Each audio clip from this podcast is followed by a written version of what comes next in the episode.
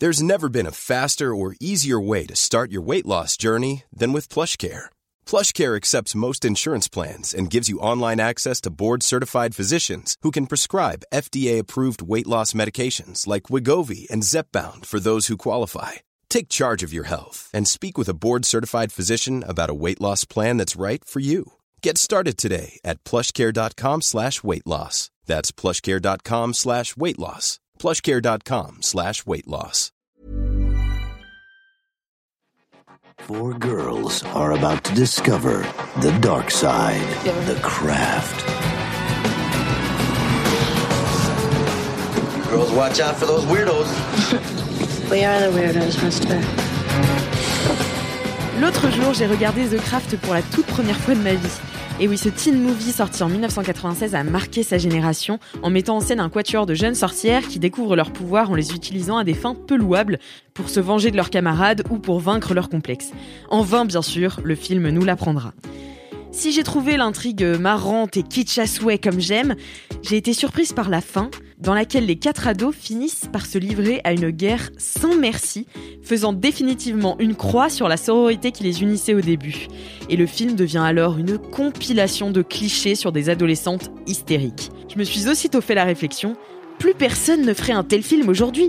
Et ça tombe bien puisque The Craft a été réécrit et son remake, The Craft, de Nouvelle Sorcière, sorti à l'automne 2020, cette fois-ci réalisé par Zoe Lifter-Jones, une femme donc, offre un casting hyper inclusif avec un scénario et des enjeux remplis de bienveillance. Mais j'avoue l'avoir trouvé plus sage, avec moins d'aspérité. Est-ce que j'irais jusqu'à dire plus chiant? Je commence à me faire du souci. Désolée, je traînais avec mes copines. On est allé trop loin. Tout ça, c'était qu'un jeu pour toi? Chérie. Non Je me sens différente. Faites gaffe avec tous les barges qu'il y a dans la nature. Les barges, c'est nous, monsieur. Entre 1996 et 2020, la différence est frappante. Les teen movies pour jeunes femmes ont drastiquement changé de ton. Alors j'ai trouvé intéressant de se pencher sur la question suivante. Comment les teen movies s'adressent-ils aux adolescentes depuis les années 80 et comment construisent-ils les jeunes femmes qu'ils ciblent? Bienvenue dans Affiché. Boys, take his gun. Quand on a une plage dans la tête, you got between your legs is your business, and what I got is You may mine. not be able to fight like a samurai, So fat. but you can at least die like a samurai. Et ne pas laisser le cinéma français tranquille. empieza el matriarcado. Bonjour à toutes et à tous et bienvenue dans un nouvel épisode de Débat d'affiché, le podcast qui met les femmes en haut de l'affiche. Je suis Alix Martineau, responsable des podcasts chez Mademoiselle et rédactrice pour les rubriques cinéma et séries et bien sûr votre hôtesse de ce podcast. Cette semaine, on va s'intéresser aux teen movies et à la façon dont ils s'adressent aux jeunes filles et comment ils les modèlent. Et pour répondre à cette vaste problématique, je me suis entourée d'expertes en la matière. Je vous présente Clara, Célia et Marine. Bonjour à toutes les trois. Bonjour. Est-ce que vous pourriez vous présenter à nos auditeurs et auditrices d'afficher et nous donner euh, votre teen movie préféré et nous expliquer pourquoi c'est votre préféré? Eh ben, je vais commencer. Je suis Marine euh, Normand. Je suis la directrice générale de Mademoiselle. Et mon teen movie préféré, je pense que c'est Collège Attitude, euh, qui était sorti, je crois, en 98 ou 99. Et euh, Never Been Kissed avec l'accent tout pourri anglais, euh, juste pour Drew Barrymore et Michael Vartan. Voilà. Tu as en face de toi le nouveau reporter chargé d'une mission d'infiltration pour le Chicago Sun-Times. Je m'appelle Josie Geller. Je suis une élève du lycée. Vous êtes sûr d'avoir 17 ans Ça va les copines Il bat tous les records. Elle s'est complètement plantée lors de sa première mission en tant que reporter. Mais on l'aura cet article. C'est lui votre sujet. Vous êtes cinglés. C'est mon professeur. Waouh, je l'ai jamais vu. C'est pas vrai. Meilleur. Euh, Moi, c'est mon cauchemar d'enfance, mais fin d'adolescence. Je devais le louer absolument toutes les semaines pour mes amis. Euh, C'était vraiment un cauchemar. J'espère ne plus jamais le revoir de ma vie. Et du coup, Célia, est-ce que tu peux te présenter et donner ton teen movie préféré? Euh, donc, du coup, je m'appelle Célia Sauvage. Je suis chargée d'enseignement à la fac et du coup, je donne en partie des cours sur les teen movies et j'ai coécrit un, un livre dessus. Et mon teen movie préféré, c'était un vrai casse-tête. C'était hyper dur pour moi de choisir. Donc, euh, Ouais. j'ai choisi euh, Virgin Suicide euh, Ah, moi parce aussi. que. euh, ah, bah, voilà. On a affaire à une rêveuse, complètement déconnecté de la réalité. Je vais t'inviter à sortir. T'as aucune chance. Regardez, elle rit. Il la fait rire. Je suis venu vous dire que mes intentions concernant votre fille sont tout à fait honorables. Mais quelles sont-elles, s'il vous plaît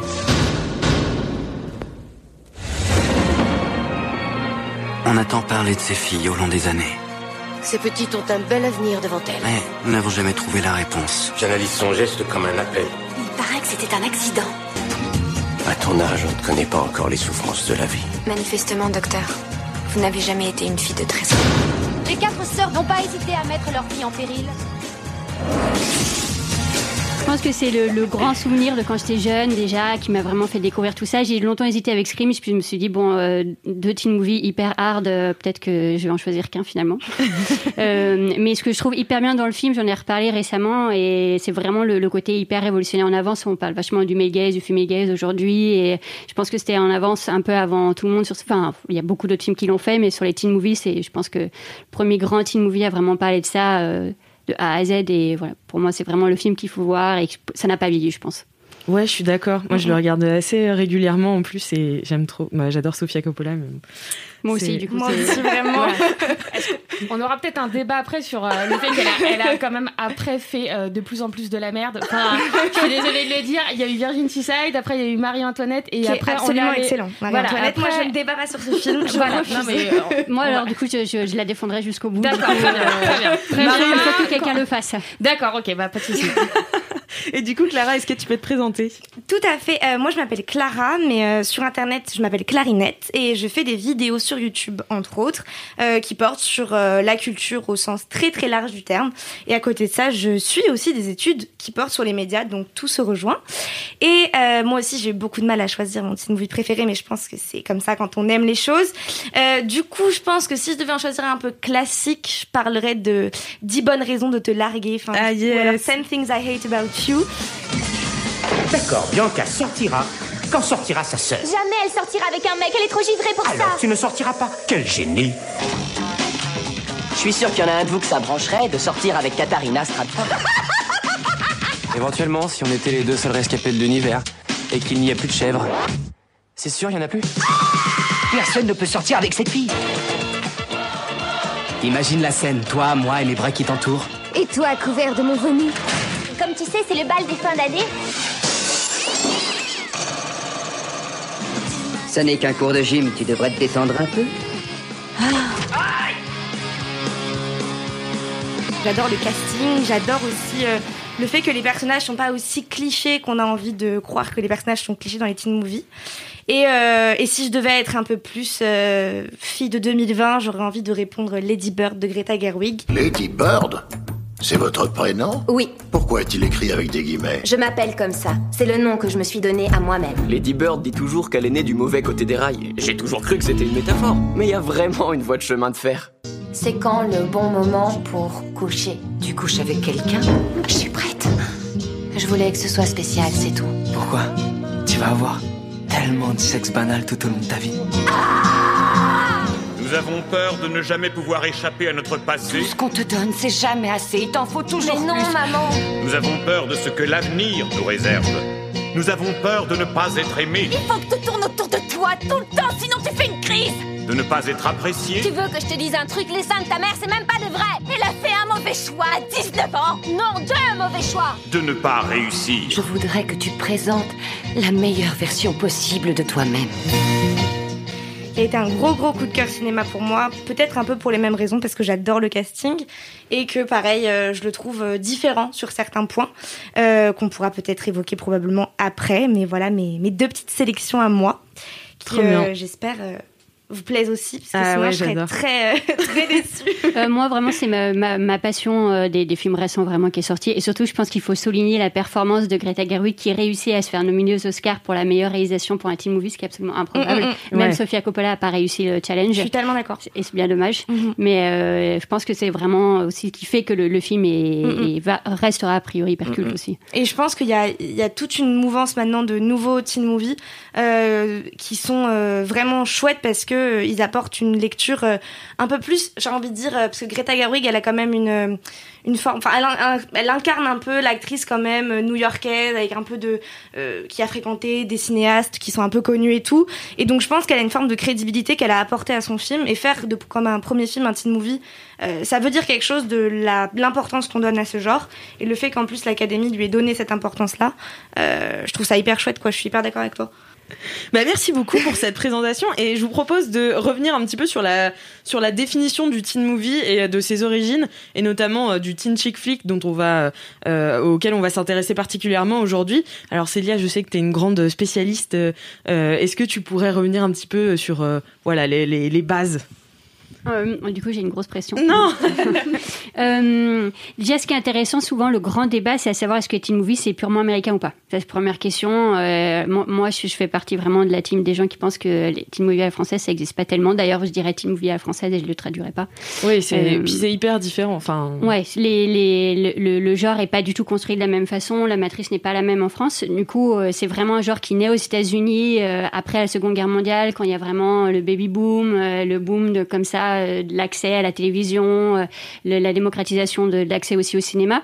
Donc beaucoup de jeunes euh, s'ennuient euh, profondément. À un moment donné, il faut les occuper, donc on va les occuper au cinéma. ils vont aller dans les drive-in, etc. tout le fait aussi du coup que toute la culture ado est hyper centrée, en tout cas dans ces années-là, autour de la culture de la voiture, d'aller dehors au diner, s'occuper. et donc le genre, après, depuis les années 50, honnêtement, a pas énormément bougé, puisque dès le début, l'idée du genre, c'est d'être hyper protéiforme et de se dire qu'absolument tous les sous-genres peuvent s'y retrouver.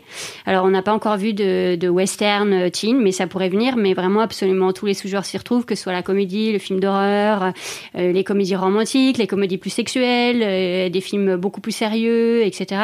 Et donc ça, c'est, je pense, qui fait que le, genre est hyper durable en fait aujourd'hui, parce qu'on peut reprendre absolument tout et n'importe quoi et le remodeler avec un aspect plus générationnel. et ce qui est intéressant, du coup, c'est de voir aussi progressivement comment le genre a été d'abord perçu comme quelque chose d'hyper mainstream. pour faire de l'argent, il faut que les gens y aillent. Et, euh, et je dirais à partir euh, des années 80, progressivement une sorte de glissement vers ce qu'on appelle le cinéma indépendant américain, donc qui est un peu l'opposé d'Hollywood, enfin techniquement l'opposé. Euh, donc c'est pas des grosses majors qui vont produire les films, et on a une espèce de glissement comme ça. Donc d'où par exemple vraiment là, si on prend sur nos films préférés entre Never Been Kiss, euh, 10 bonnes raisons de, euh, de, larguer et Virgin Suicide, on a les deux les deux productions, vraiment Hollywood versus le cinéma indépendant. Et ça, ce qui est assez intéressant, c'est de voir aussi comment le teen movie, c'est un film sur ou pour les ados, mais ça peut vraiment être un film sur l'adolescence qui est pas forcément visé pour les ados. Typiquement, tous les films nostalgiques euh, de euh, Grise, euh, American Graffiti ou même Virgin Suicide, qui est un peu le grand débat, est-ce que c'est vraiment un film pour ados? Mes parents sont pas trop inquiétés pour moi à l'époque, mais ils auraient pu, j'aurais pu. Hein. Parce que là, enfin, quand tu, tu as cité Virgin Suicide comme teen movie, moi, je, je l'aurais jamais mis dans cette case, quoi. Alors que c'est aussi un de mes films préférés. Mais euh, pour moi, c'est complètement euh, indépendant. Et c'est vrai que euh, en raisonnant, oui, enfin, c'est ça raconte le, le process de l'adolescence, des yeux d'adolescence sur des adolescentes. Mais je l'avais pas du tout lié au teen movie, par exemple. Ouais.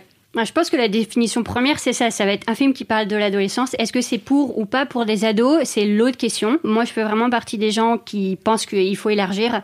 Et typiquement, quand j'avais commencé à écrire le bouquin, notre éditeur nous a dit bon, euh, on est ok pour parler d'American Pie, mais par contre, Virgin Suicide et Larry Clark, c'est pas dans le même sac. Et alors, bah, avec euh, la, la co-autrice Adrienne Bouton, on était hyper choqués en disant non, non, enfin, un teen movie, c'est pas forcément que pour des ados, c'est peut aussi être pour des grands ados, pour euh, des adultes qui pensent encore être hyper nostalgiques de leur adolescence. Et honnêtement, ça marche encore. Je pense que euh, tous les gens qui adorent encore euh, John Hughes aujourd'hui, les années 80, alors mm. qu'on n'a pas vécu les années 80 pour la plupart. Enfin, en tout cas, moi, je suis née sur la fin, donc euh, je les ai pas vraiment vécues. Je me sens complètement visée, donc j'écoute.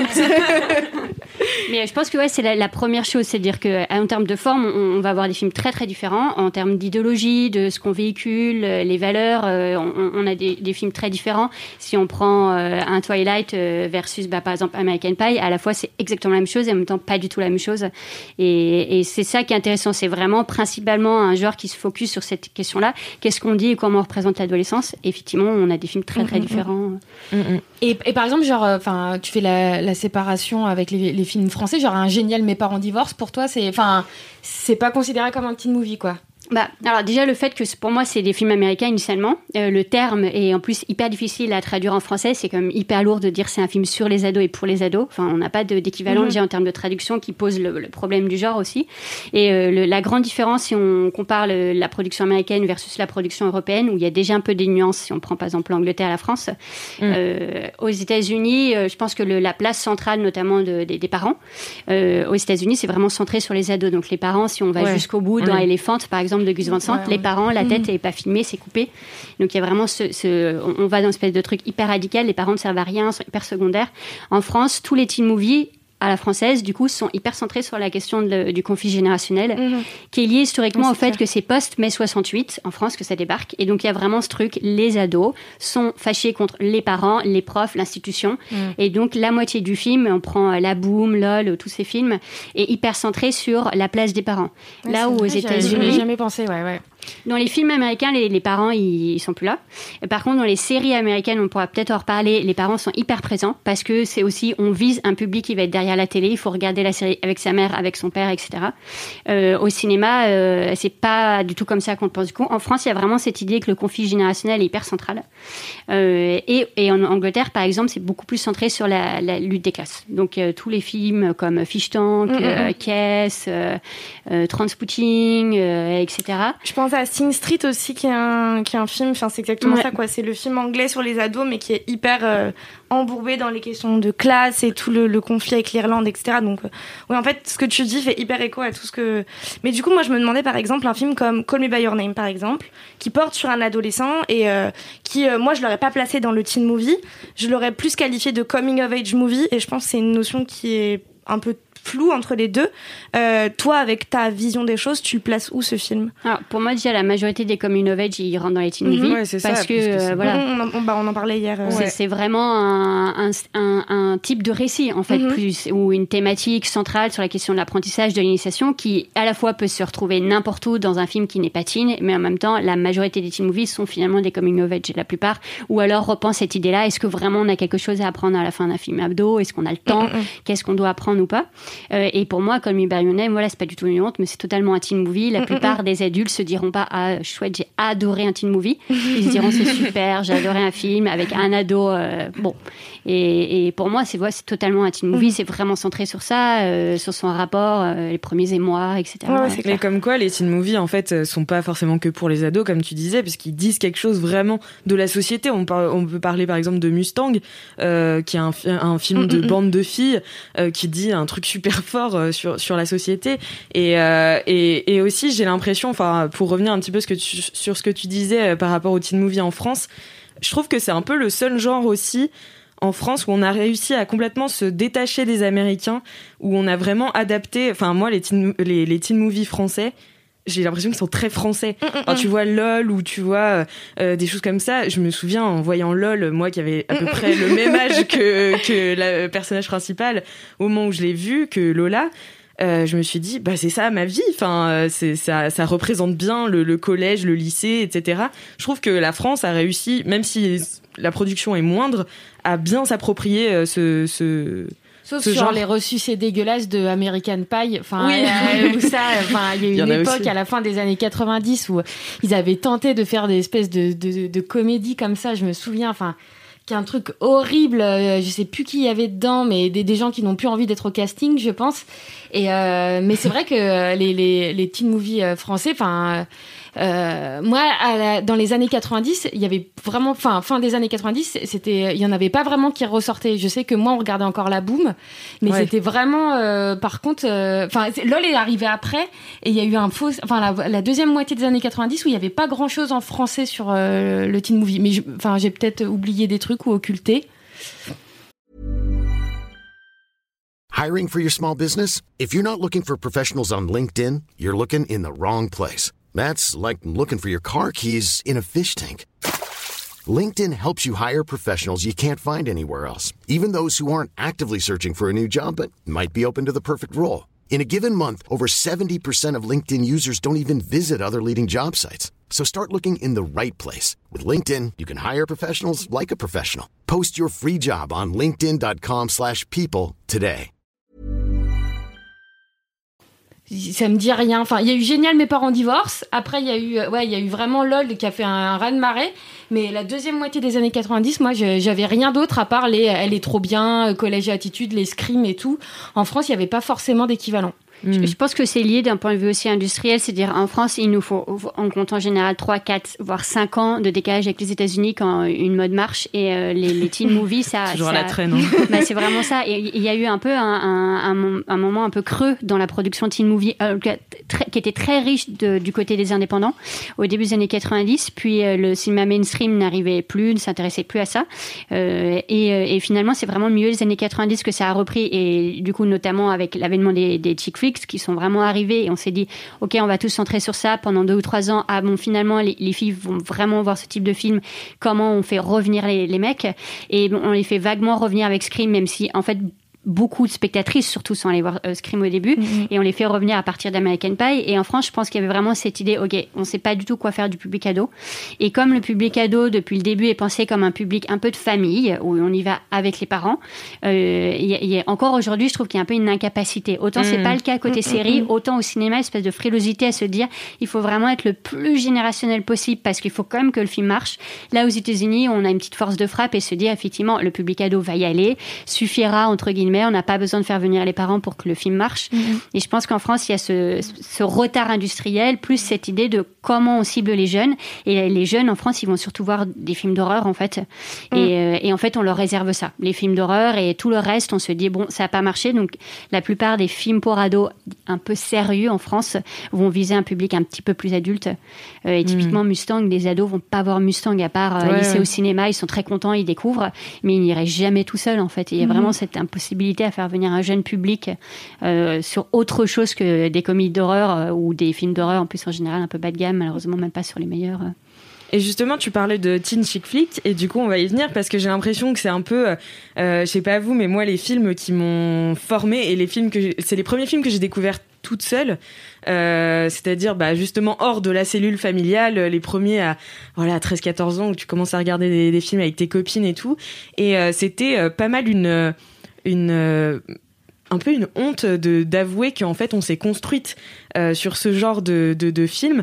Donc c'est des films qui, euh, contrairement aux teen movies, donc qu'on dit qui sont assez généraux, enfin qui regroupent plein de sous-genres. Ça c'est un sous-genre du teen movie qui s'adresse directement aux jeunes filles et qui fait des des assez gros clichés de ce que doit ou peut être une jeune femme à l'adolescence. Est-ce qu'on peut revenir un petit peu sur euh, bah, les typologies euh, Qu'est-ce qui se passe euh, au niveau des personnages dans les teen chick flicks et un peu les, rites de passage obligés euh, de tous ces films-là? Clara, est-ce que tu as une idée? Euh, bah alors moi j'aurais décrit ce genre. Enfin en fait quand je me suis demandé quel film je mettais dans cette catégorie, je me suis demandé quel film je proposerais dans ma tête si j'écrivais une soirée de filles clichés dans un film moi-même. Qu'est-ce que je leur mettrais à la télé euh, à ces filles-là? Et c'est un peu comme ça que j'ai réfléchi. Et en fait je me suis rendu compte que déjà il y avait la nécessité d'avoir des personnages principaux féminins. Et sur le principe on peut se dire ah super les filles sont à l'affiche, mais enfin pour leur faire faire quoi et leur faire dire quoi. Et puis, euh, bah, les, la typologie, c'est que euh, l'amour est très très central, mais aussi un peu la réussite professionnelle. A quelque chose un peu de de devenir un peu une femme forte et tout. Donc c'est des films que je trouve assez ambivalents dans leur description.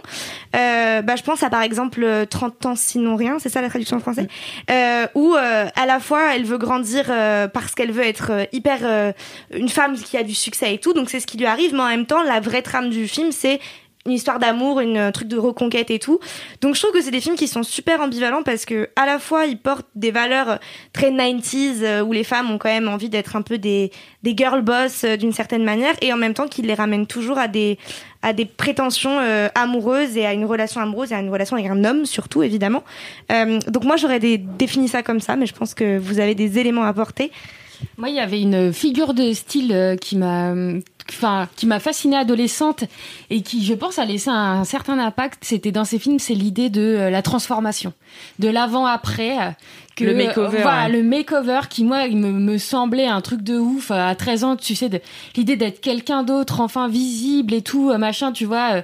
Je me souviens, il y avait un film au début des années 90 avec Tony Danza où, euh, voilà, il se barre euh, sa fille, enfin, il se barre un week-end, sa fille subit un makeover de sa de sa grande sœur et il, il la retrouve, elle est transformée, elle a plein de rencarts, sa vie est différente et tout. Et c'est cette idée de, de changer pour être enfin visible qui a qui, est, qui, un, qui a été un peu le message euh, un peu sous-trait. Oui, tu dois changer ton apparence, voilà, change ton changer apparence, ta personnalité voilà. aussi pour rentrer dans le moule. Exactement. Andy Sachs dans le Diable s'habille en Prada qui devient une personne totalement différente. ça, exactement. Et même si en- enfin il y a ce petit message genre non mais il fallait être soi-même. Ouais mon cul en fait. Ton film tu l'as fait depuis euh, sur 1h30 sur comment valait mieux changer, euh, co- comment euh, l'intello de la classe. Bah si tu l'enlèves ses lunettes et ben en fait enfin c'est une meuf super et tout. Bah elle était super avant en fait. Elle portait juste des lunettes. Mais ça te crée un espèce de, mécanisme de euh, machin. À un moment ma vie peut changer. Ça, va passer par des transformations euh, physiques, sociales, euh, en étant quelqu'un d'autre quoi. Et, et ça a laissé, je pense, des stigmates. En tout cas, à ma génération. Enfin, moi, voilà, je suis à la fin des années 80 aussi, de makeover, enfin, qui a été aussi prôné par les magazines féminins et tout, de genre, tu peux changer ta vie. Il suffit juste d'acheter le bon mascara et de et et voilà. Enfin, surtout, elle est trop bien ou des, films comme ça qu'on laissait un peu euh, cette image-là qui, qui était pas forcément super quoi. Enfin, j'ai trouvé.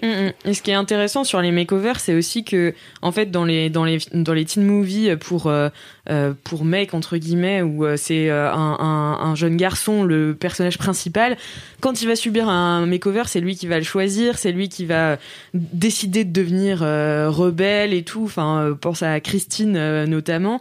Et euh, et en fait, les filles, c'est souvent euh, la pression sociale qui fait que euh, elles doivent changer. Euh, on leur donne des nouveaux habits, parfois presque de force. Euh, donc voilà, c'est d'une violence euh, assez ouf. Et en même temps, quand pareil, quand j'étais plus jeune, je regardais ça, j'étais là. Waouh, ça a l'air trop bien de pouvoir se Mais- mais transformer. moi, je me disais vraiment l'inverse. Enfin, vraiment, Ah ouais et, et c'est pour ça que je disais Never Been Kissed, que l'attitude, c'est vraiment le cauchemar de, de ma jeunesse. Mais absolument, en fait, tous les, les chick flicks sont les cauchemars de ma jeunesse. Et du coup, je sentais la même pression hors écran. Euh, en tant que Mhm. jeune fille parce que j'étais pas du tout dans les les, les, les, normes euh, attendues de, de, de la, de la féminité enfin clairement pas. Euh, puis j'étais pas en plus dans les normes attendues je pense de l'hé- l'hétéronormativité donc j'étais loin du compte sur ces questions là et, et, et au contraire pour moi les films euh, représentaient vraiment tout mon cauchemar. Et vraiment cette idée que pour moi le le- le- le- le- l'idéologie centrale des chick flicks c'est bon de, un de effectivement s'adresser à des filles. Donc pour moi très clairement je me disais alors si ça c'est les goûts des, des jeunes filles clairement je me retrouve pas du tout dans ce cinéma là donc je détestais alors c'était obligatoire tous les samedis quand je voyais mes copines ce qui était vraiment un enfer pour moi euh, et, et l'autre chose, c'est justement le, le- cette question de l'apprentissage, l'apprentissage de la féminité qui passe par le relooking ou d'autres choses.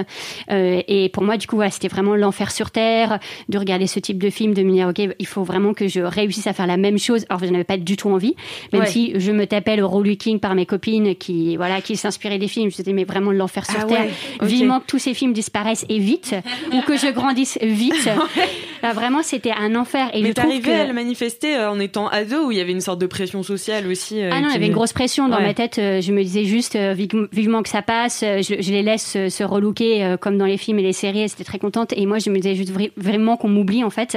Et, et je trouve que les films, encore aujourd'hui, incarnent aussi cette double pression, et, y compris du coup hors écran, de à la fois c'est fun et en même temps toute la violence derrière. C'est il faut vraiment, si vous voulez être populaire, ressembler à ça. Rentrer dans une norme, euh, ouais, de ouf. Et ça, ça dit quelque chose, je trouve, de, de, de la production. C'est-à-dire que la production, elle démarre effectivement, euh, comme tu disais, Clara, essentiellement en plus avec des personnages euh, masculins très centraux. Et ça a globalement changé à partir des films d'horreur où effectivement, bah là, il y avait plus de filles qui étaient victimes. Oui. Il Et on faut, s'est qu'il dit, faut bah, des gens pour avoir peur et les garçons n'ont pas peur. donc, euh, C'est ça. Il fallait des filles. Et en fait, du coup, tout, tout le, le genre est concentré sur l'apprentissage de la masculinité pour les jeunes garçons, en fait, pendant très longtemps. Et puis après, le genre fait un peu flop euh, parce que, voilà, dans les années 80, en plus, John Hughes arrive. Donc, même s'il y a des garçons, et tout le monde est hyper concentré sur le fait que les garçons sont peut-être un peu trop sensibles, donc peut-être un peu trop féminins. Et en fait, ah mince, tous les films sont plutôt appréciés par un public féminin, alors que c'est principalement des héros masculins dedans. Et du coup, le- les, les chick flicks débarquent en se disant, ok, qu'est-ce qu'on fait? Comment on adapte un film à un public? Et donc, je veux dire, c'est ce que tu disais, comment on réfléchit, c'est dire, qu'est-ce qu'on vend pour un, un public féminin? Bon, bah, Ouais. on va leur vendre de la féminité. Donc, pour des jeunes filles qui sont, ce qui était vraiment mon cas, pas dans ces attentes-là, en fait, bah, effectivement, je préférais consommer des films pour un public euh, finalement masculin et je me retrouvais bien plus dans Scream que dans tous les American Pie ou même les Elle est trop bien, etc. Enfin, c'était vraiment l'enfer sur terre pour moi. En plus, elle est Ça trop bien. pas euh, du tout entendu euh, à l'adolescence. Je t'aurais gavé avec mes DVD euh, en location. euh. Ah, c'était vraiment. euh, et, vraiment, je pense que c'est cette idée-là finalement que dans les productions pour, pour les garçons, alors il y a tout un tas de productions qui sont centrées sur l'apprentissage de la masculinité, qu'on retrouve absolument dans tous les films, mais certains films sont vraiment centrés sur ça. Or, toutes les productions à destination de jeunes filles n'ont qu'un seul euh, thème central, l'apprentissage de la féminité, qui se diversifie après par soit le makeover ou pas, euh, ou le rapport à la sexualité, mais en fait tout est centré sur l'apprentissage d'être une femme ou d'être féminine et, et vraiment du coup ça dit aussi quelque chose de la production c'est-à-dire les femmes et c'est la même chose dans les autres genres que ce soit les comédies romantiques enfin tous les genres Mm, mm, mm. à destination des femmes en général il y a cette idée que ah, en fait on voudrait euh, peut-être consommer que ça euh, et, et je trouve que c'est intéressant comment on, on diversifie cette idée qu'aujourd'hui le public féminin et on peut le prendre avec Lady Bird euh, à la fois oui euh, la jeune fille elle, elle, elle redéfinit un certain nombre de codes très féminins. En même temps elle est quand même relativement très féminine. Bon elle porte quand même euh, un, un plâtre rose au cas où on n'est pas euh, compris. Mais je, je trouve ça intéressant de voir comment c'est dedans sans être du tout le thème central et qu'effectivement on peut se retrouver dans d'autres choses. Et effectivement je trouve ça moins impressionnant aujourd'hui que moi à l'époque. Enfin c'était vraiment et d'où le fait que pendant longtemps j'ai détesté ce genre là aussi. Mm. et quand j'ai dû écrire le bouquin j'étais là bon je vais le faire euh, pour les études, pas, pas, même pas pour Pour la l'argent, euh, mais vraiment euh, pa- parce que je me suis dit, ok, c'est vraiment aussi, je vais essayer de comprendre pourquoi j'ai détesté ce genre et, et quelle- Bah, quelle- que- toute la pression idéologique derrière. Et en fait, effectivement, je me suis rendu compte que comme Virgin Suicide ou plein d'autres films que je rangeais pas là-dedans parce qu'ils me faisaient pas de mal aussi, euh, je me suis dit, ok, en fait, c'est juste la même chose. Et j'ai juste été abreuvée dans les mauvaises productions qui. Je, je, je réagis juste parce que moi, euh, c'est pas du tout ma, ma, enfin, ma génération. Moi, j'ai que 21 ans. Donc, euh, tous ces films-là, euh, c'est des films que moi, j'ai pas vus au cinéma. Enfin, voilà. Moi, mes films de cinéma, c'est les Lady Bird, c'est les Booksmart, c'est ces films-là. Et, et moi, du coup, j'ai pas du tout grandi en, en regardant ce genre de film. Le seul film qui est sorti quand j'avais à peu près l'âge de le voir, c'était LOL, euh, qui m'a traumatisée parce qu'en fait, c'était pas du tout, du tout ma vie. Parce que moi, bah, je me reconnaissais pas dans cette fille, pas dans ses rapports aux, aux garçons, aux autres filles, etc. Euh, donc, pendant très longtemps, j'ai complètement euh, refusé le teen movie. Mais par contre, ma grande passion, c'était les comédies romantiques. Donc, c'était vraiment, on m'a appris les mêmes choses, mais juste avec un autre genre. Et, et quelque chose dont je me suis rendu compte, c'est que euh, c'est des films qui sont tous hyper prescripteurs, je pense que c'est le bon mot, euh, de comment les filles doivent être, mais aussi de quel type de garçon elles doivent euh, trouver beau. Et, euh, et je me suis vraiment rendu compte en en, en parlant avec euh, des adultes, par exemple, qui ont été, qui ont vu la boom au cinéma, que vraiment les, les acteurs qui sont choisis, ils incarnent genre le jeune premier de chaque époque. Et c'est une question qui, qui me fait vachement rire parce que euh, c'est vraiment des, des, des garçons clichés. Et donc euh, aujourd'hui, la mode, c'est d'être amoureuse d'un Timothée Chalamet. Mais euh, il y a euh, 20 ans, c'était d'être amoureuse d'un autre type de garçon. Et je trouve que les, les teen movies sont intéressants là-dedans, c'est que vraiment ils régissent les codes physiques de ce que le couple idéal doit être. Et c'est quoi le Barbie et la Ken Enfin non, plutôt, pardon d'avoir complètement disrupté le genre. La Barbie et le Ken euh, de chaque époque pour euh, pour les 16-18 ans, quoi. Ça me fait, enfin ça me fait Oui, réfléchir bah, de, de penser à ça. Ouais. Le, le stéréotype, de toute façon, c'est un, un des, des, des piliers du Mm, teen mm, c'est movie. Euh, on a aussi des, des typologies de personnages. On a la peste, on a euh, l'outsideuse. On connaît toutes les plus grandes pestes des teen movies et qu'on les ait détestées. Ou, euh, Regina. Regina George, euh, bisous. Euh, mais, euh, mais du coup, voilà, c'est une... la question, c'est à qui ça s'adresse ces teen movies-là? J'ai envie de dire, ça s'adresse à des jeunes femmes blanches. Euh, surtout, il y a quand même, c'est des castings très très blancs, très hétéro- hétéronormés. Enfin, voilà, ça commence tout juste à, à changer un peu, mais c'est c'est quand même une adresse. À des femmes privilégiées euh, et des jeunes femmes et qu'on essaie d'élever dans un, une sorte de stéréotype de, de genre. On voit plein de teen movies, bah, notamment Mean Girls, hein, euh, où le rose est prépondérant, c'est vraiment... euh, et en même temps, il y a une forme de libération dans cette euh, dans, dans, dans les stéréotypes euh, par exemple de la peste où la peste en fait est toute puissante et il y a une sorte de, de domination féminine qui est super cruelle et qui euh, en fait est souvent enfin la puissance etc c'est des enfin des, des des attributs qui sont souvent masculins dans les teen movies, les femmes sont quand même puissantes. Enfin, je sais pas ce que vous en pensez, mais. Euh, Moi, je voulais revenir sur la masculinité, la féminité, etc. Le, je trouve que la grande force, quand même, de, des teen movies, c'est que le, le, le, masculin, enfin, en tout cas, la représentation des jeunes garçons, est beaucoup plus diverse que dans le reste du cinéma. En tout cas, aux mmh, États-Unis, les débuts des années 90, même toutes les années 80, début des années 90, c'est vraiment euh, l'hyperpuissance viriliste. Euh, c'est vraiment tous les Stallone, Schwarzenegger mmh. et consorts. Et quand les teen movies débarquent et dans les années 80 et sont après redéfinis dans les années 90, euh, il y a euh, un, pouvoir immense qui est accordé aux jeunes garçons qui ne sont pas euh, normés justement, mm, mm, pas, pas dans, dans, la norme du masculin. Enfin vraiment, moi je me rappelle effectivement les teen movies nous disaient quoi d'aimer bah, dans les fin, fin 90, début années 2000, des Michael Cera, des mm, Pattinson à qui on a fait, on a quand même dû dessiner des abdos parce qu'il n'avait pas d'abdos, on lui dessinait des abdos sur Twilight. Ah ouais, et je trouve vraiment. Et en fait je trouve que ce mythe de l'hyper virilité, en tout cas d'un point de vue de critères purement physique a totalement été dynamité dans les, teen movies, même si mm, mm. du coup ça ne fait que mieux cacher le côté masculin hyper toxique dans les films.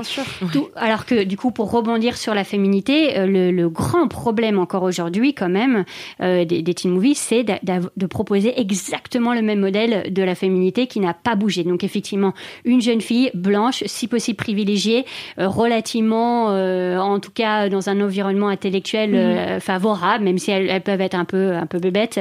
Euh, et, elles sont toutes effectivement très très blanches. Euh, et ça, c'est vrai que bah, moi, quand j'étais une jeune fille, bah, à la fois, oui, je venais d'un milieu euh, qui était quand même pas trop défavorisé. J'étais carrément totalement blanche, bon, pas très hétéro, mais bon, je traînais que là-dedans aussi. et vraiment, en grandissant, je me suis dit, le vrai souci, c'est il n'y a pas de, du tout, il n'y a pas de diversité en termes mm, mm, d'identification de, genre, contrairement aux jeunes garçons. Alors, c'est très blanc chez les garçons, mais au moins, ça a l'avantage de dire que bon, bah, quand on est un peu, un peu rond, un peu chubby, euh, et euh, on, peut quand même réussir. le, mec chubby, c'est souvent quand même le, le, l'ami. Mais il existe. Il existe, c'est clair, mais c'est comme la meilleure copine noire. Elle est, noire, elle est noire, mais elle est que la meilleure copine. Et je pense que c'est là où les films d'ado peuvent à la fois être assez disruptifs et en même temps revenir au même cliché. C'est que par exemple, on dit que il y a pas mal de personnages dans les films d'ado qui sont sensibles. Moi, je pense euh, le mec dans la boom, c'est quand même plutôt, hein, il est un peu hmm. sensible, un peu fleur bleue. même dans dans des bonnes raisons de te larguer dans même Breakfast Club et tout. Il y a des personnages de garçons qui sont un peu cultivés, qui aiment des choses sensibles. Dans le cercle des poètes disparus, pareil, c'est des mecs qui sont dans une espèce, dans espèce d'homo-érotisme, mm. euh, où ils lisent de la poésie et tout. Donc, à la fois, il y a une redéfinition du code, du genre, mais qui à la fois, franchement, masque juste une masculinité euh, qui est pas plus douce ou vraiment plus inclusive. Et je pense que c'est pareil avec euh, les femmes, c'est-à-dire, oui, en fait, Regina George, elle incarne genre une espèce de pouvoir féminin, mais qui finalement ne peut s'incarner que dans des clichés hyper toxiques et d'une force féminine qui est juste là pour les écraser les autres femmes, euh, prendre le pouvoir pour le plaisir des garçons et se battre en fait pour euh, pour tout simplement être la reine du lycée pour le regard masculin. Donc en fait, je pense que le teen movie a vraiment une possibilité de de vraiment vraiment casser les codes du genre au sens euh, genre vraiment. Mais en même temps est-ce que vraiment il y a une efficacité du projet si de toute façon on reste dans les on donne aux filles la possibilité d'être puissante que dans certains codes qui sont hyper misogyne. Puis on dit que, enfin, ça s'éloigne des stéréotypes. C'était quand même aussi le, stéréotype euh, du mec, la, la, mèche dans le vent, en train de lire des poèmes, justement, qui, qui a un autre aussi stéréotype du, du romantique. Enfin, dans le dans le teen movie, il y a aussi le meilleur ami, euh, souvent euh, qui est fou amoureux de l'héroïne qui voit rien, et c'est aussi un stéréotype en lui-même, un petit peu frêle, un, petit peu un petit peu sensible, qui est évidemment pas un, le gars populaire, le quarterback du lycée et tout, mais qui est aussi toujours un peu dans, le même moule, euh, en tout cas niveau niveau caractère et, niveau personnalité, quoi. Mm. Euh, mais je trouve quand même que sur, la question du rapport au pouvoir féminin, il faut le replacer d'un point de vue historique, c'est-à-dire qu'aujourd'hui, effectivement, euh, j'en parlais du coup avec une de mes élèves qui vient de découvrir Clouless et qui me disait mm. ah ouais, enfin, on, s'emballe un petit peu pour Clouless, c'est quand même hyper problématique. Je dis oui, alors revu aujourd'hui, effectivement, c'est hyper problématique et en même temps, à l'époque, en 95, effectivement, toutes les c'était très visible sur Mean sous les personnages de, de Garth, qui sont vraiment dans l'hyper pouvoir, mais en même temps, il n'y avait pas grand chose à ça. ça. il y avait quoi? Il y avait les rappeuses dans les clips, c'était génial. Bon, en mm. tant que jeune fille blanche, on se disait, allez, je, quand même, je, sens pas que j'ai la même assurance et le même pouvoir que les rappeuses dans les clips. Mm, mm. Donc oui, je préfère m'identifier. Alors moi, clairement, c'était pas mon cas, mais euh, dans les, les Regina et, et consorts. Mais je pense que cette question de l'hyper pouvoir euh, féminin à l'époque était, euh, il y avait, il y avait pas d'équivalent face à ça. Et donc, à la fois, ça faisait hyper peur à tout le monde D'ailleurs, c'était souvent plutôt produit par des femmes. hein. Enfin, là, on parle de Mean Girls, euh, Clueless, c'est quand même des films qui sont euh, réalisés et écrits par des femmes. Donc, euh, enfin, ça va. Et, euh, et- mais je trouve que cette question de l'hyper-pouvoir, à la fois, effectivement, on est re dans des configurations hyper virilistes de pouvoir, on s'écrase, on est dans la rivalité. Ce qui est un peu dommage en plus parce que du coup, il y a- en tout cas à l'époque, il y avait peu de films sur la question de sororité, alors que c'était central pour tous les films masculins. Ouais, Euh, c'était la bande de potes et jusqu'au bout, on se serre les coudes. Et d'ailleurs, on devient masculin en restant potes jusqu'au bout. Là où les femmes, il fallait bien comprendre que non, non, non, surtout pas. Euh, il faut pas trop perdre de temps euh, et, et vite, euh, effectivement, se rendre belle aux yeux d'un garçon. Euh, et puis surtout, il y avait, il y avait qu'une seule place pour les femmes, comme si en fait euh, on- les femmes ne pouvaient pas ex- exister en groupe, mais seule une arrivera en, au- au- au- en haut, quoi. Donc euh, du coup, il fallait un peu se pousser les autres pour. euh, Je, je me permets de, de rebondir parce que on, on dit qu'il y a l'impression que c'est des, des clichés qui sont repris dans les teen movies qui sont ancestraux. Et en fait, ce qui est assez intéressant, c'est qu'il y a pas mal de teen movies qui sont des réécritures de classiques du théâtre. Euh, par exemple, ben, 10 bonnes raisons de te larguer, c'est une réécriture de La mégère apprivoisée de Shakespeare. Et que Clueless, il me semble que c'est inspiré de Emma de Jane Austen. Euh, Donc c'est quand même euh, toujours intéressant de voir que euh, on va pour raconter des histoires hyper 90s euh, prendre des, des, des, des, des- vraiment des histoires qui ont été écrites quatre siècles plus tôt. Et que donc ça qu'est-ce que ça veut dire de, de nous et de nos histoires? Ça veut dire que pour les femmes ben l'idée d'exister peut se faire que si elles sont bah, soit une mégère apprivoisée donc elles se rebellent mais finalement elle finit quand même avec le mec, ou alors sinon, bah dans Emma, c'est ça, c'est la peste, mais qui veut faire du bien, et que donc ce sont des clichés qui sont là pour les femmes, pour que les femmes existent, certes, dans la littérature, mais uniquement à travers les mêmes clichés, et donc puisqu'on peut le réécrire au, à la fin du XXe siècle, c'est que finalement la réalité, elle a pas tant changé que ça, Mm, quoi. Mais on va voir si ça, si c'est possible que ça change, parce que alors cette année, euh, donc on parlait de Greta Gerwig qui a été nommée aux Oscars euh, en 2018 pour euh, Lady Bird, et puis cette année j'ai couvert le, le festival du cinéma américain, du film américain de Deauville pour mais j'y Mademoiselle. étais aussi. Qui était fou. Et en fait, je sais pas toi, mais moi j'étais assez surprise du nombre de teen movies qu'il y avait dans la dans la sélection officielle de donc il y avait Sophie Jones de Jessie Barr, il y avait Cajillionaire de Miranda July, euh, que perso j'ai adoré. Ouais, il y a eu aussi. euh, Shiva Baby d'Emma Qui a été mon préféré de tout le génial. festival. Franchement, si euh, je sais pas s'ils ont des dates de sortie en France, mais euh, il me semble que Cajillionaire si. Mais vraiment, allez voir ces, ces trois films. Moi, c'était vraiment trois coups de cœur de, de teen movie, en tout cas à Deauville. Mhm. Et du coup, on a l'impression que ces sélections-là, en sélection officielle ou aux Oscars, ça, ça, ça retranscrit une sorte de, de, de comment dire, appréciation, ouais. ouais, légitimation des, par les pairs du cinéma, euh, de la culture. Et euh, bah, ça n'a pas toujours été le cas. Alors, à votre avis, pourquoi aujourd'hui euh, c'est un peu plus légitime le teen movie qu'à l'époque de Clueless et Mean Girls où vraiment ça aurait jamais été nommé aux Oscars ou Je pense qu'on prend aussi actuellement plus euh, euh, la jeunesse au sérieux, quoi. Il y a un, moment où euh, je pense que dans les, enfin, voilà, on a décrit les teenagers américains dans les années 60. Enfin, c'était surtout des consommateurs qui, en plus, avaient l'argent des parents, donc aller au cinéma, voilà, aux diners et tout, pouvaient consommer. Là, on commence à s'apercevoir que ah bah ah c'est des personnes en fait, et donc de, légitimer un petit peu avec des grandes figures. enfin, je pense à Greta Thunberg ou des gens comme ça où on voit que bah on peut avoir 16 ans et avoir des réflexions. Et donc, je pense que Ouais, ça je pense amène- que ça ouais, vient aussi avec ouais. les réseaux sociaux où en fait euh, les, jeunes d'aujourd'hui sont surinformés et du coup euh, obtiennent une légitimité et on, on a accès à eux directement Mm, mm, mm. via les réseaux sociaux et euh, du coup les films ça transparaît j'ai l'impression Puis, euh, ce que tu dis par rapport aux réseaux sociaux, je pense que aussi il y a, il y a la culture fan qui a Enfin, avec les réseaux sociaux, elle a pu atteindre son maximum. Et du coup, je pense qu'il y a des trucs de cristallisation de fans autour de telle actrice, euh, justement, euh, qui est jeune, ou de tel jeune premier du cinéma, ou même, euh, justement, de, de projets euh, qui vraiment, les fans soutiennent à fond. Moi, j'ai vu Booksmart. Vraiment, Ouais. tout le monde dans ma Tweetline avait euh, une euh, photo de profil Booksmart et vraiment, enfin, ça devient des objets de pop culture qu'on s'approprie et on se dit ah ça c'est le reflet de ma génération et donc je pense que les réseaux sociaux portent aussi énormément ces films, leur donnent un succès, une visibilité que peut-être la presse en France euh, ne leur donnerait pas euh, autrement et que donc c'est des canaux de publicité, de communication sur ces films qui leur donnent une, une visibilité, une importance, euh, moi que je pense qu'ils méritent, mais qui surtout leur permet d'exister euh, plus que ce qu'ils auraient pu le faire au- autrement quoi. Après, moi, sur la, la question des fans, du coup, j'ai pas le même âge, mais euh, moi, j'ai vraiment grandi avec euh, l'avènement d'Internet.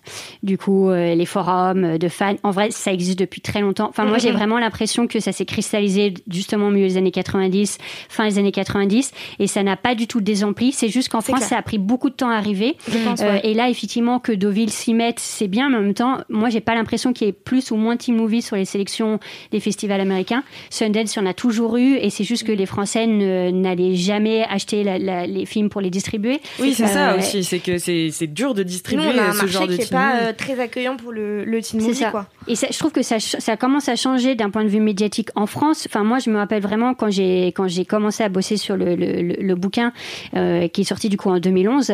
euh, bon, on n'avait pas du tout de climat favorable d'un point de vue médiatique. Euh, D'ailleurs, j'ai beaucoup plus été interviewée derrière, euh, en fait, à 2, 3, 4 ans euh, de retard par rapport à la sortie du livre, le temps que いう bah, euh, je pense aussi vraiment que le- les, les séries ont un peu explosé. Et en fait, j'ai surtout l'impression qu'en France, on s'est un peu réveillé avec euh, le- le- l'explosion des séries Ouais, clair. et les réseaux sociaux tels qu'ils sont pensés aujourd'hui. Et en même temps, euh, à l'époque d'Internet, moi, je, je traînais vraiment beaucoup sur tous les, les- les forums de, de fans, etc. C'était déjà hyper le cas.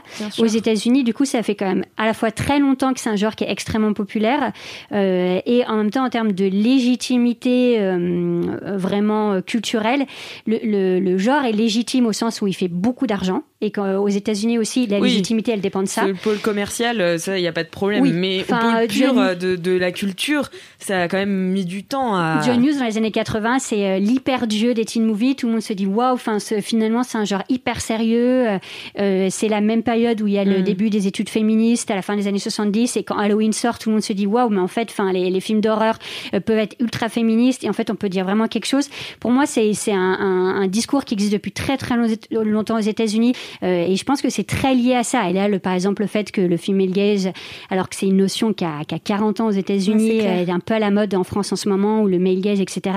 En fait, on se rend compte effectivement que le genre est pas si idiot et qu'il y a plein de choses à partir de ce genre-là sur lesquelles on peut repartir. Et, et je, je remercie absolument euh, tous les acteurs euh, médiatiques de, de permettre un peu de pouvoir parler de tout ça parce que c'est hyper riche et en même temps, voilà, j'ai pas l'impression que T'as l'impression que ça fait des années. Enfin, c'est juste qu'en France, on a la traîne un petit peu Oui, sur oui, tout. oui. Et, euh, Là, par exemple, au Ozon qui est sorti cet été, été 85, été 85. qui entre selon moi dans la catégorie du teen movie, puisque c'est des Oui. adolescents.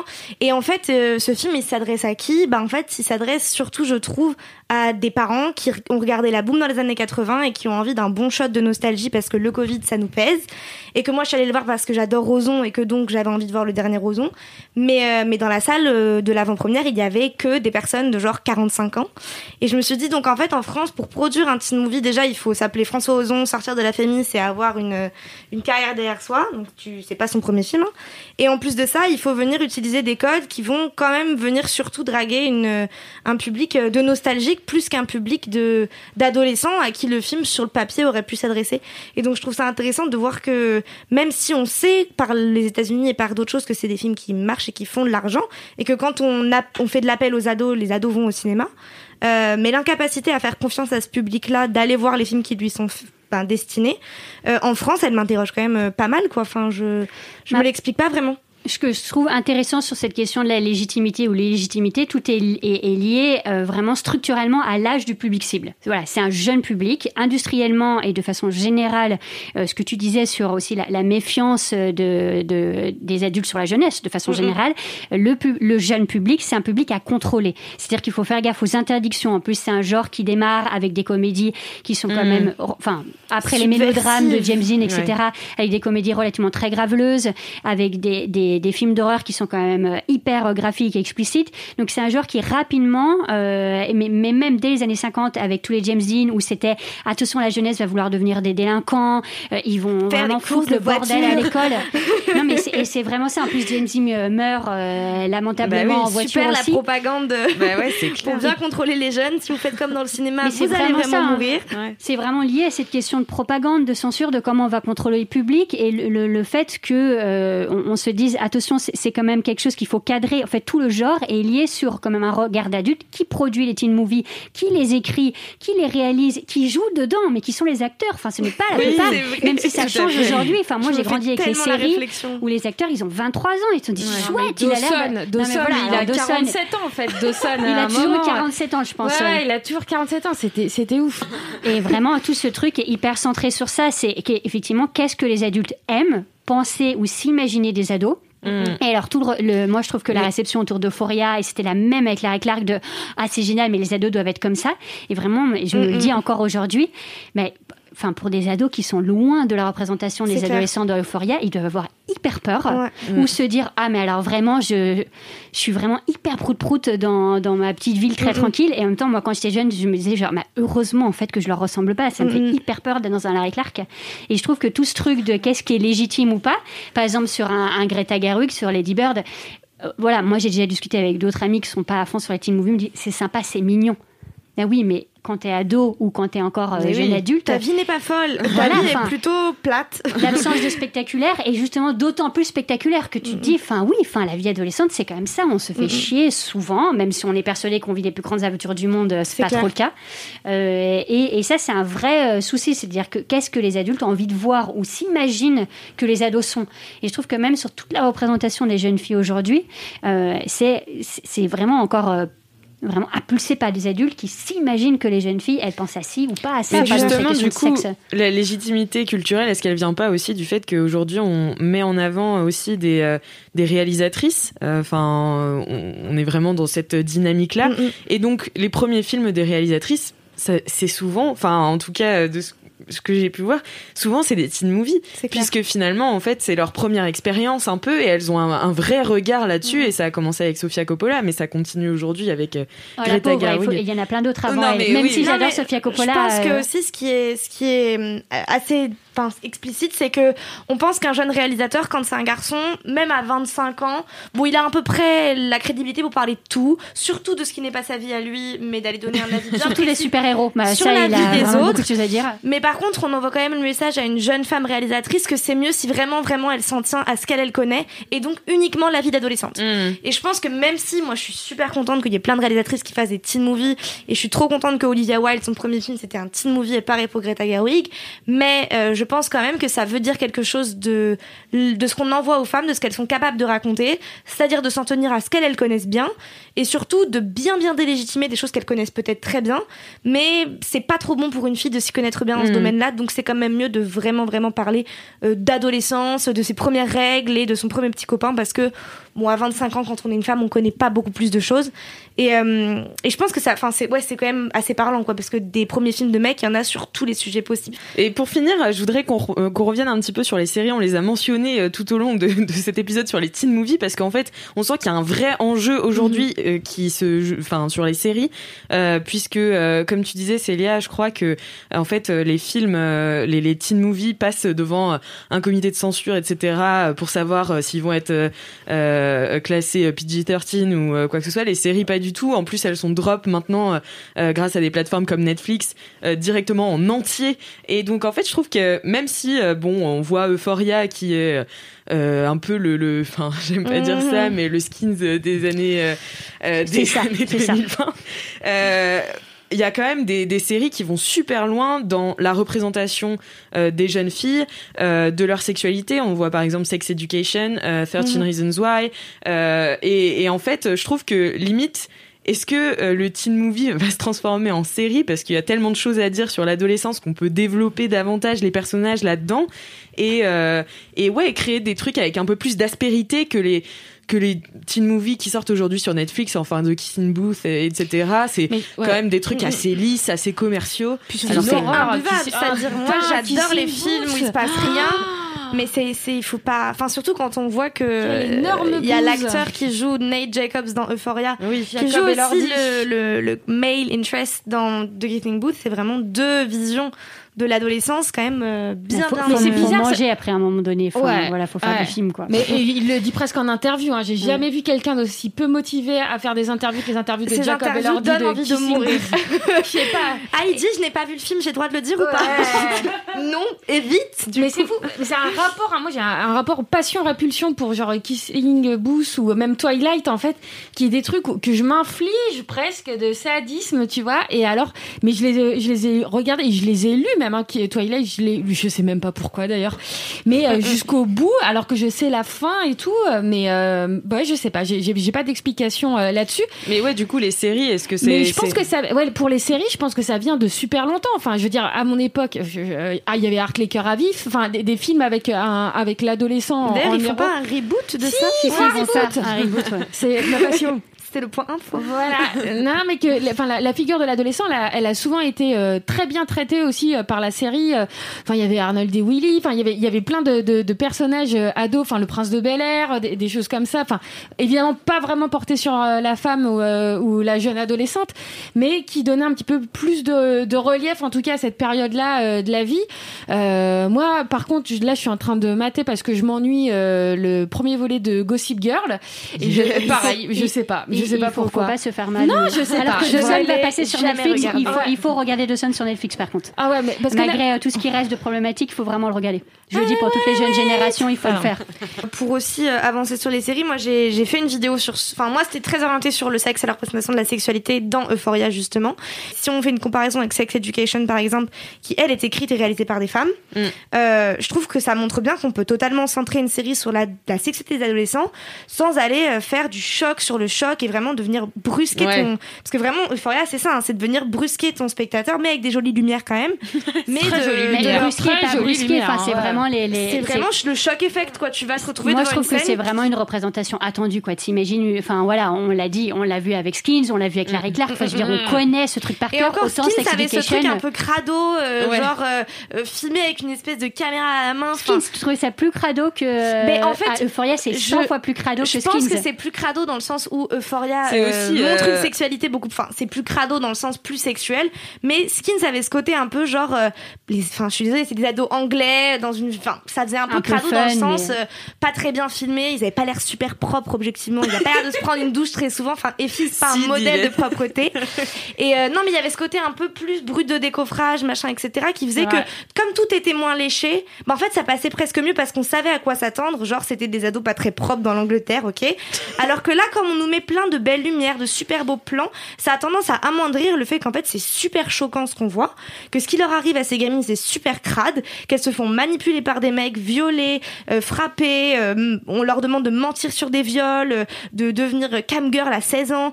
En fait, mais c'est est super grave, c'est super horrible. C'est vrai que résumé comme ça, c'est très Non, mais genre, il faut le dire parce Et en fait, faut le dire parce que c'est Ouais, pas parce Il y a que un tel euh, il y a- consensus autour de la série Ouais. que. moi, c'est- enfin, je, me, je me suis dit, faut que je fasse une vidéo là-dessus parce que je, moi, je peux pas accepter que juste on, on le prenne, on dise, ah, c'est ce qui, a- ce qui s'est fait de mieux sur l'adolescence. Bah non, moi, je trouve Mais vraiment, ouais. vraiment pas quoi. les séries, elles ont une beaucoup plus grande liberté euh, et, et que qu'on se permettrait pas au cinéma et je serais beaucoup plus euh, enchantée euh, quand le cinéma arrivera à se diversifier et que des films par exemple comme Booksmart c'est sympa Ouais. mais ça passe sur Netflix et alors que ça passe c'est passé dans les festivals ça n'a pas été acheté pour euh, passer euh, dans, dans, dans les salles le, le vrai problème euh, au cinéma aujourd'hui c'est cette facilité à dire ah ben on va tester ce qui marche en série euh, et puis on verra bien si ça prend ou si ça prend pas. On le tente euh, au cinéma. Je serais beaucoup plus contente quand le cinéma, qui est une industrie beaucoup plus puissante, arrivera à dire ok, enfin un peu de courage. Surtout, c'est sympa. Alors on a eu un personnage gay. Est-ce qu'on peut enfin avoir des lesbiennes ou des bi ou en tout cas des, des personnages femmes queer parce que c'est quand même un vrai problème. Est-ce qu'on peut avoir plus que juste une copine euh, racisée? Alors c'est sympa même avec Euphoria ou des personnages trans, des personnages handi parce qu'on on parle jamais d'eux, Mhm. euh, des personnages euh, musulmans, musulmanes, immigrés. Bah, alors ça c'est euh, carrément un autre Scam problème. a, a tenté ça d'abord en Norvège puis partout dans le monde. Euh, on pourrait épiloguer sur la série. Moi, j'ai trouvé la- l'adaptation française catastrophique. Alors que euh, moi, j'ai adoré Scam, euh, l'original, j'ai vraiment suivi et tout. Et je pense que, bah, en fait, ça fait hyper écho à ce que tu dis. C'est-à-dire que pour voir une jeune femme euh, musulmane voilée, euh, il faut arriver dans une série qui était diffusée euh, sur Internet, qui s'échangeait sur des Google Drive. Ouais, Parce que c'est c'était quand même comme ça que Scam euh, a traversé euh, les Mm, mm. frontières de la, de, de la Norvège. C'est que c'était des échanges, des petits épisodes sur, sur Google Drive et tout. C'est presque du deal de représentation, quoi. Pour voir une jeune fille musulmane, il fallait passer sous le manteau. Et sûrement pas, en tout cas, la télé, puisque même en France, Scam, c'est sur France TV Slash, c'est comme Ouais. ça s'appelle. Donc c'est encore une fois, c'est YouTube, c'est Internet. Donc euh, c'est vrai que c'est super compliqué de d'avoir ça à la télé ou sur un écran qui est un peu plus grand que celui de ton téléphone, quoi. Et en même temps, on a compris quelque chose, hein, c'est que les ados, on va pas se mentir, le cinéma, et là on l'a vraiment vu avec euh, le- le- la pandémie actuelle, le cinéma c'est une pratique qui est quand même hyper élitiste, il faut quand même pouvoir se payer un ticket, euh, aller au cinéma, euh, et aujourd'hui on va pas se mentir, c'est à la fois les, les ados, euh, ils ont pas de thunes pour aller au ciné, ou ils ont pas envie, ou euh, en plus là nous on est à Paris, donc la plupart des films ils sont quand même souvent en VO, il y a plein d'ados pour qui c'est. C'est clair. Ouais, Ouais. c'est- c'est d'un point de vue des compétences, euh, c'est pas du tout dans leur corde. Euh, et, et- et je pense qu'on a compris quelque chose, effectivement. Si on a compris que l'importance des teen movies, des teen séries, c'est d'abord d'influencer ou d'avoir un impact sur la représentation des jeunes, alors on va les attraper comme on peut, euh, et on va les attraper sur les réseaux avec effectivement des web-séries, etc. Alors nous, ça nous emmerde profondément parce qu'on se dit ah bah oui, je préférais voir ça au cinéma parce que c'est plus fort effectivement de voir une petite Mrs Marvel euh, qui est une super héroïne euh, pakistanaise et musulmane et américaine. Ça, je trouve que ça me fait plus plaisir. Et en même temps, les industriels, ils ont compris quelque chose. Les, les ados, faut les attraper où ils sont. Ouais. Euh, et, et, et même si ça limite pour nous, une fois encore, en- d'un point de vue d'adulte, euh, l'idée que l'influence, elle est, elle est moins grande, mais pour les ados, l'influence, elle est immense. Effectivement, ils sont sur leur téléphone, ils s'en fichent totalement. Clair. Et, et ils peuvent le regarder tout seuls, tranquillement. Une fois encore, on revient à cette question de sans adulte, en étant tranquille. Et, et ça, je pense que, voilà, le, et moi je le dis en toute honnêteté, ma frustration de ne pas le voir au cinéma, c'est une adulte qui parle. Enfin, Mhm. Et en tant qu'ado, en fait, je serais très contente euh, à cette génération-là de- Oui, d'avoir tout sur mon téléphone. C'est clair. Eh ben merci beaucoup pour ce débat. C'était top. Comme on est dans affiché, comme on est dans affiché, je vous ai concocté l'affiche, euh, une affiche euh, idéale du teen movie. Vous allez me dire si vous avez d'autres idées. Euh, J'ai pris une scénariste qui est Michaela Coel. Je sais pas si vous la connaissez. dit oui, on dit oui. Elle a réalisé I May Destroy You et Chewing Gum, qui sont des séries super. Donc parce que je trouve que tout simplement, elle s'est pa- elle s'est parlé de sujets hyper sérieux, euh, de manière crue et juste. Mhm. Mais elle sait aussi être, elle a une écriture super nerveuse, mais aussi très drôle. Euh, franchement, c'est un de mes coups de cœur euh, là de 2020. I May Destroy You. vraiment très très bien et très Ah très, ouais, très, il très faut drôle. vraiment le streamer parce que ça a disparu de Netflix et Oui, c'est incompréhensible. Il faut vraiment le streamer parce que c'est vraiment hyper bien. Ils l'ont enlevé Et- Ils Ouais, l'ont ils l'ont enlevé, ouais. Ils n'ont pas repayé euh, pour le garder. Ça devait pas être assez regardé, donc il faut le streamer euh, sans complexe. Voilà, c'est ça. Donc, Michaela Coel, me dis qu'elle doit avoir des trucs à dire sur l'adolescence. Euh, en réel, j'avais mis Olivia, Olivia Wilde, Wilde parce que du coup, je trouvais que euh, quand elle a réalisé Booksmart, il me semble que c'était son premier film, sa première ouais. réalisation. Tout le monde l'attendait un peu au tournant. C'était cette euh, cette jeune et belle actrice euh, et tout le monde était là, oh là là, qu'est-ce qu'elle va nous faire? Et finalement, c'était très cool. Donc moi, je lui donnerais bien un second film. Je sais pas ce que Moi, elle vous est en trop pensez. sage pour moi. d'ailleurs, Trop, sage. C'est trop lisse, c'est trop Elle sage. est en train de le réaliser. Elle fait là du coup un thriller qui se passe dans les années 50 euh, et euh, l'actrice Welcome le cinéma masculin pour C'est. Florence Pugh, l'acteur principal c'est Harry Styles, donc elle parle plus à la génération Z, tu fais pas. Ouais. Et, euh, et donc ouais, je trouve que c'est vraiment le retour à un type de film de mec, c'est-à-dire je- j'espère en tout cas qu'elle aura une vision originale et tout, mais ça fait vraiment scénario, euh, c'est bon, je suis retournée dans des trucs euh, que Hollywood veut bien me faire faire, c'est-à-dire euh, quelque chose qui se passe dans le passé avec un thriller, donc c'est un genre Du costume, ouais, du costume, du jeune acteur euh, beau euh, et de la jeune Mm, actrice mm. belle. Euh, jeune actrice d'ailleurs que Greta Gerwig adore, donc ça, se- elle se le Ouais. passe quoi. Les deux réalisatrices blanches d'Hollywood qui se passent leurs acteurs et actrices entre eux. Il faut Euh, voir Midsommar avec elle. Elle est vraiment très très bien. Florence Pugh est une excellente actrice, hein, c'est sûr, mais euh, mais c'est intéressant quand même de voir que on érige un peu maintenant des, des figures du teen movie euh, version 2020. Mm. Euh, mais mais voilà, bref, je, je faisais le point du coup puisqu'on lui donne un second film, mais Ben elle s'en voilà. est donné un elle-même. Je lui, Bah, je lui donne un troisième, voilà. Et, euh, et non, sinon en casting, j'avais mis euh, un casting sauvage, voilà, avec Bien des vrais sûr. ados qui n'ont pas 25 ans, des gens qu'on trouverait sur TikTok, on est dans le péril jeune. euh, des, des gens qu'on trouverait euh, euh, dans la rue sur TikTok, enfin voilà, partout, Avec des gens. les vrais problèmes d'acné, les seins ça. qui poussent pas en même temps. Euh, Vincent Lacoste dans Les Beaux Gosses. Quoi. Voilà, exactement. les, les, Beaux Gosses, c'était vraiment le, une bonne représentation de ce que c'est vraiment l'adolescence. Hein. Et puis, ouais, qu'il y aurait des histoires euh, différentes à raconter qui seraient, euh, ouais, fondamentalement différentes, tous les uns des autres. Je vois bien un truc un peu choral. Je sais pas, je m'emballe peut-être. Je sais pas ce que vous en pensez de mon affiche. Bah, il manque Harry Styles, c'est vrai, mais bon, euh, je, on fera avec. Moi, je voudrais surtout plus de diversité ouais. autre, enfin vraiment ouais. diversité sexuelle, de neurodiversité. De je trouve qu'on est toujours très centré sur cette question de genre, classe, c'est déjà un petit peu compliqué, et race parce que voilà, on est très de, dedans un petit peu. Mais je pense que les, les, les grands paramètres qui sont toujours oubliés en termes d'inclusion, c'est alors on est vraiment sur des personnages tous hyper neurotypiques et la neurodiversité, c'est quand même, enfin, euh, mm -hmm. il faut il faut y venir. D'arrêter de, de fantasmer l'adolescence ou euh, ou euh, toutes ces représentations quoi, parce que ça fait que que du mal à la fois euh, aux spectateurs et puis et puis aux acteurs, je pense. Enfin, c'est pas un cercle vertueux quoi. Non, ben on va réaliser un documentaire, je pense. Et alors c'est parti. ben, merci beaucoup. Merci, merci, à toutes les trois d'avoir participé. Merci, c'était un plaisir. Euh, merci à vous, chers auditeurs et auditrices, d'avoir écouté ce podcast jusqu'au bout. Si vous avez aimé, mettez-nous 5 étoiles sur Apple Podcast ainsi qu'un petit commentaire, on adore ça. Et puis, bien sûr, parlez-en autour de vous, car le bouche à oreille, vous savez, c'est ce qui fonctionne le mieux. Et puis, à très bientôt dans un nouvel épisode d'Affiché.